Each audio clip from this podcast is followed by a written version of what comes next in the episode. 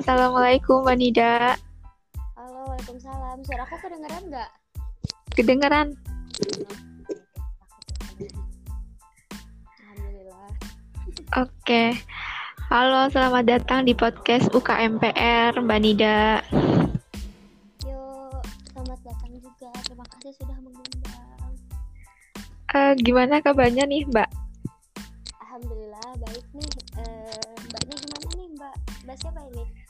Mbak, saya Marlina Mbak. Mbak Marlina gimana? Apa kabar juga? Alhamdulillah baik Mbak. Oke, sebelumnya perkenalkan saya Marlina dari eh, Humas, Departemen Humas.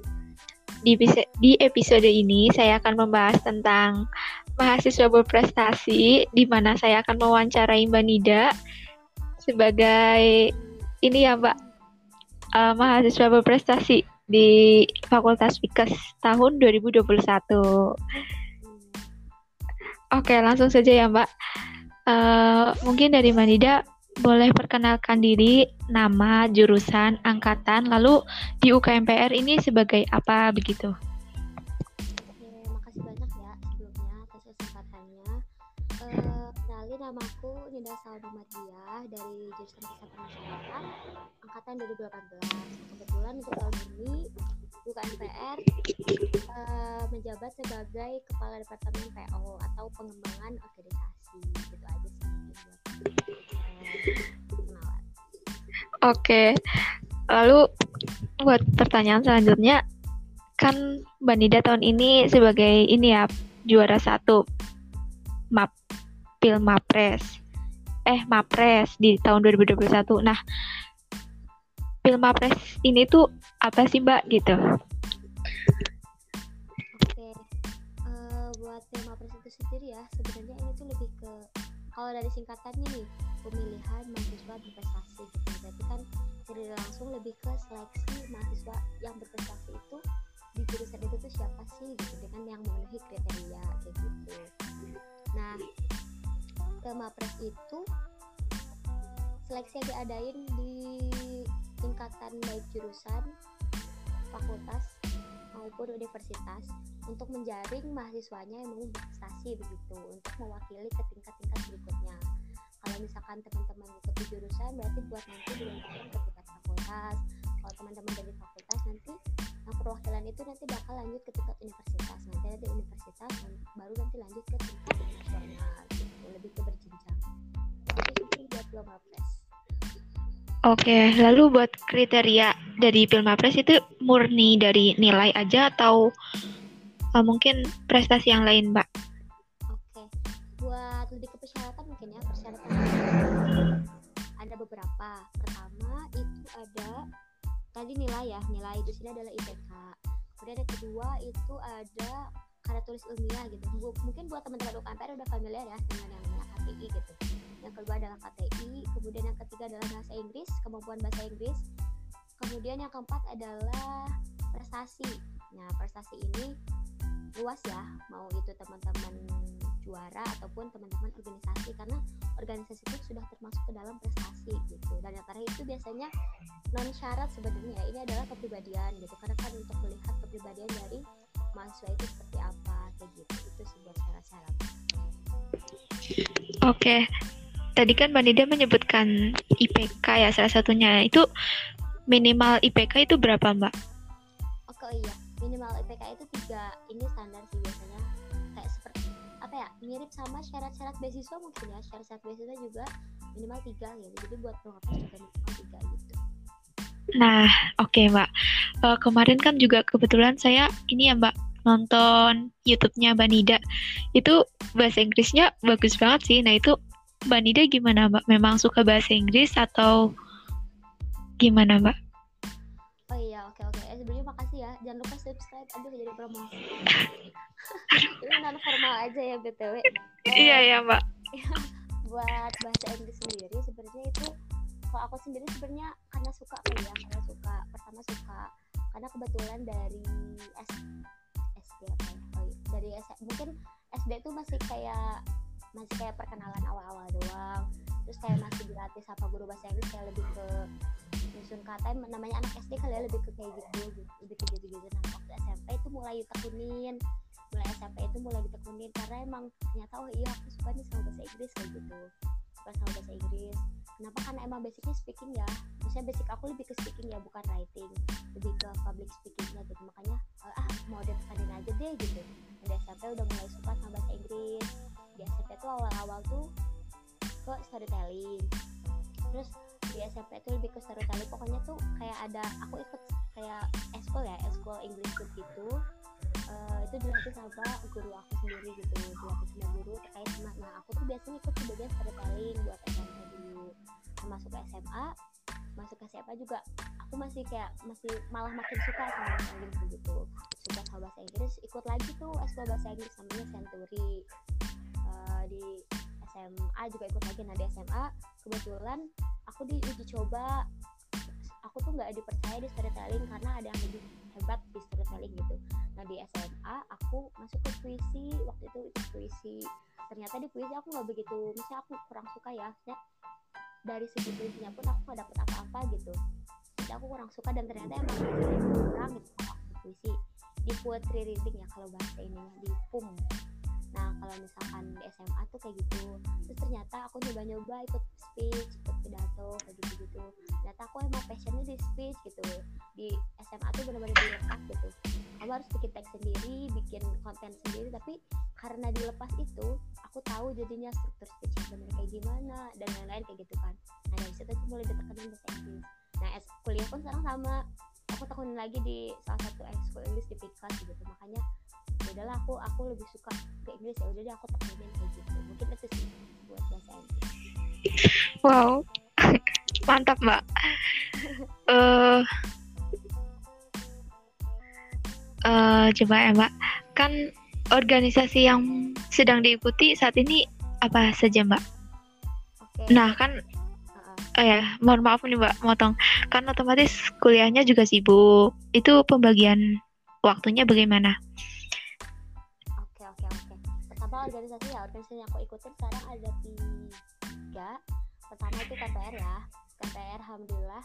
Uh, di UKPR kemudian kedua ada di Himabumi Himabumi itu Paguyuban dan ketiga ada di BMU BEM Universitas gitu.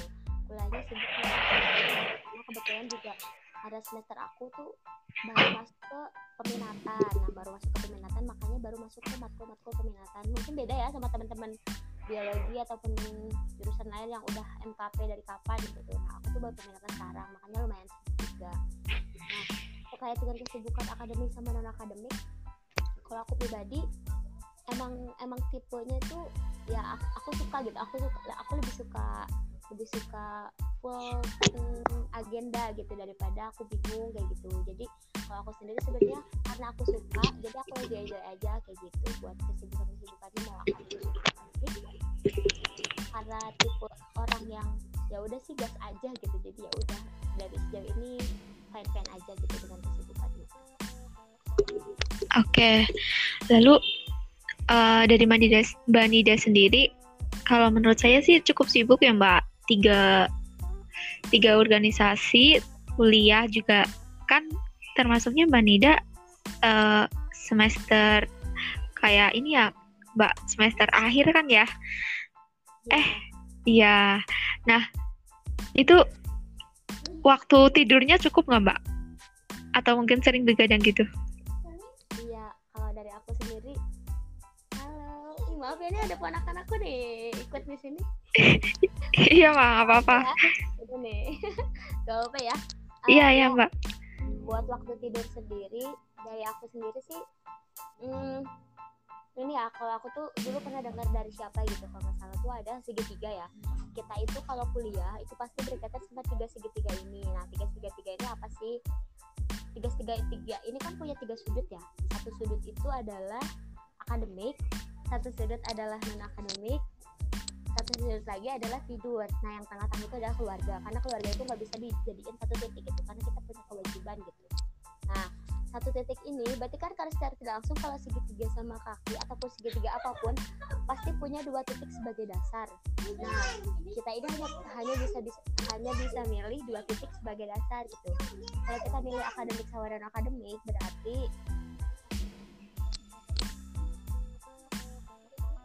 maaf ya. Apa ya? iya mbak. Nggak apa-apa mbak. Nggak apa-apa. Gak apa aku lucu ya maaf ya. Aduh. Udah teman-teman udah mendengar ya nggak apa-apa ya. Ya jadi ada titik ya yang jadi dasar gitu. Kita kita mau milih apa antara akademik sama akademik atau akademik sama tidur gitu atau non akademik sama tidur. Karena kita nggak akan pernah bisa milih tiga-tiganya. Pasti kita cuma punya dua titik sebagai dasar gitu. Nah, makanya aku milih akademik sama non akademik biarin aku merelakan waktu tidurku kayak gitu. Merelakan waktu tidur untuk akademik sebenarnya akademik tapi dengan tidak mengasampaikan keluarga ya. Karena keluarga itu posisinya di tengah di dalamnya gitu. Kontennya itu keluarga gitu. Bukan titiknya gitu. Makanya buat tidur sendiri aku mangkas waktu tidur buat bisa lebih di akademik sama non akademik kayak gitu. Mungkin itu Waduh, mantap banget nih, Mbak. Aku dari jawaban Mandida kelihatan banget sih itu ambisnya. Eh.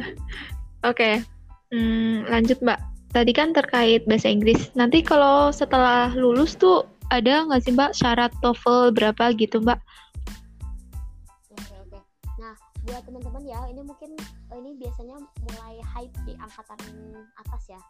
Mungkin teman-teman juga bisa ini bisa ikutin TOEFL dari sekarang. Karena syarat buat lulus buat lulus itu minimal 450 ya buat tipikas eh bukan buat tipikas buat di unsur kalau nggak salah 450 ya minimalnya itu atau atau 400 aku lupa. Nggak sampai 500 sih.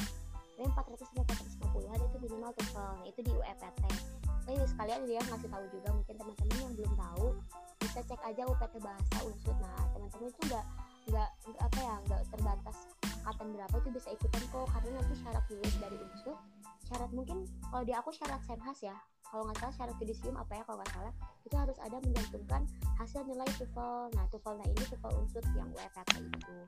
Gitu kalau UEPT nanti buat syarat. Jadi sebenarnya mau ke teman-teman suka apa enggak sebenarnya uh, Inggris ini bisa jadi syarat apa ya harus teman-teman pelajari sih karena ini jadi syarat ya gitu. Tapi kalau misalkan teman-teman emang apa ya uh, apa namanya jangan juga ini dijadikan beban juga sih karena nanti juga lama-lama ngalir gitu. karena halo. Aduh maaf ya mbak. Suka gini. Ya uh, uh, pertanyaan terakhir mbak. Tips dan trik dari Madida agar teman-teman podcast pendengar podcast bisa lolos juga di Pilmapres gitu sendiri buat tips ya buat tips buat teman-teman yang emang mau menjadi Pilmapres selanjutnya di mana pun entah jurusan fakultas ataupun univ bahkan nasional saranku adalah tetap jadi orang yang bertanggung jawab gitu. Kenapa tanggung jawab? Karena tanggung jawab ini tuh basic dari semuanya gitu. Mau teman-teman jadi teman-teman kalau misalkan punya sifat tanggung jawab teman-teman mau jadi staff mau jadi seorang makres mau jadi seorang kepala departemen jadi seorang presiden atau bahkan sebagai seorang mahasiswa yang yang nggak ikut organisasi pun teman-teman bakalan punya sesuatu yang bisa dibanggakan gitu. Kenapa? Karena tuh kalau teman-teman tanggung jawab dan tanggung jawab itu kalau teman-teman bisa totalitas teman-teman juga bisa loyalitas teman-teman juga bisa apa ya mengeksplor diri sendiri gitu. Karena menurutku orang yang bertanggung jawab itu lebih spesial daripada orang yang punya jabatan kayak gitu nah saranku adalah ketika memang teman-teman berniat jadi mapres sok sekarang tekunin semua tanggung jawab yang teman-teman punya. Misalnya teman-teman ikut lomba sok tanggung jawab di situ sebagai anggota lomba. Kalau misalkan jadi ketua ya udah ketua.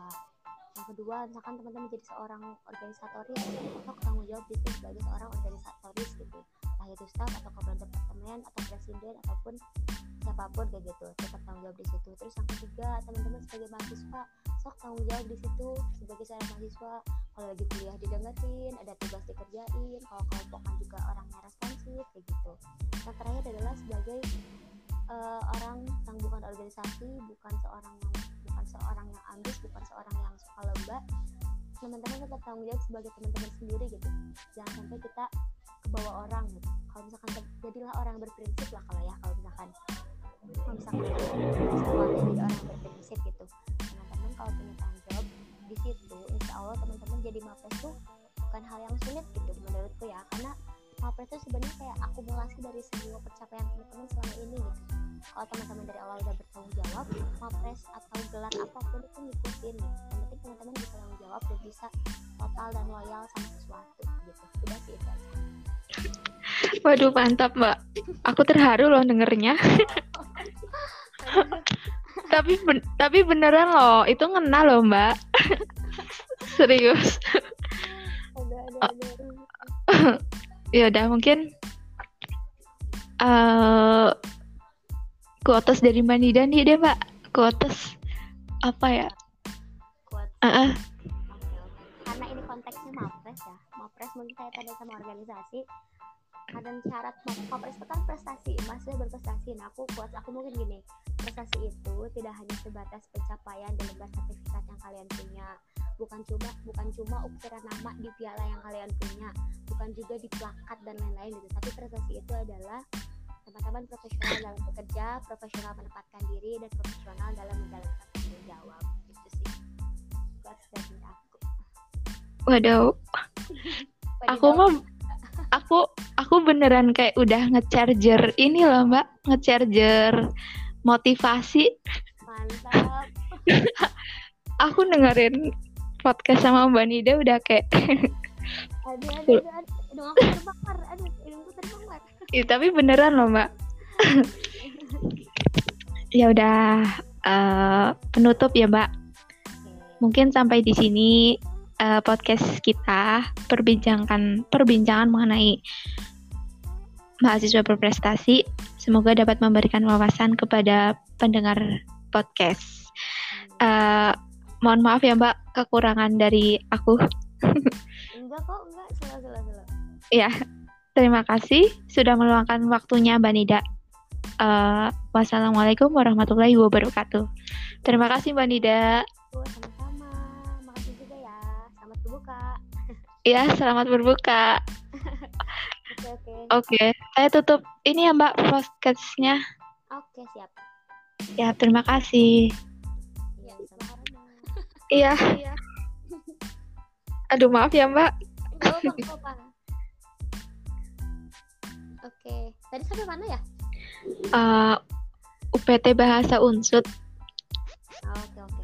Jadi intinya gini sih, teman-teman bisa kunjungin UPT Bahasa Unsur buat ikut daftar TOEFL karena TOEFL ini jadi salah satu syarat kelulusan gitu. Jadi buat teman-teman mungkin yang sekarang belum semester atas juga bisa coba dari sekarang gitu barangkali nanti nilai TOEFL-nya kurang dari segitu, kurang dari 450 atau 400 gitu. Nanti teman-teman bisa uji coba lagi gitu.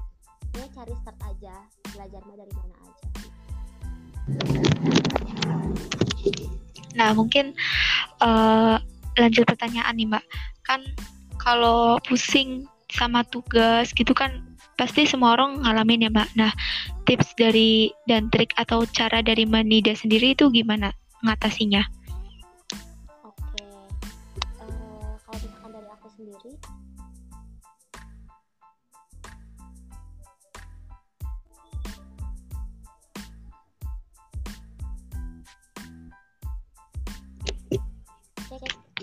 Halo, ya, terdengar, Mbak.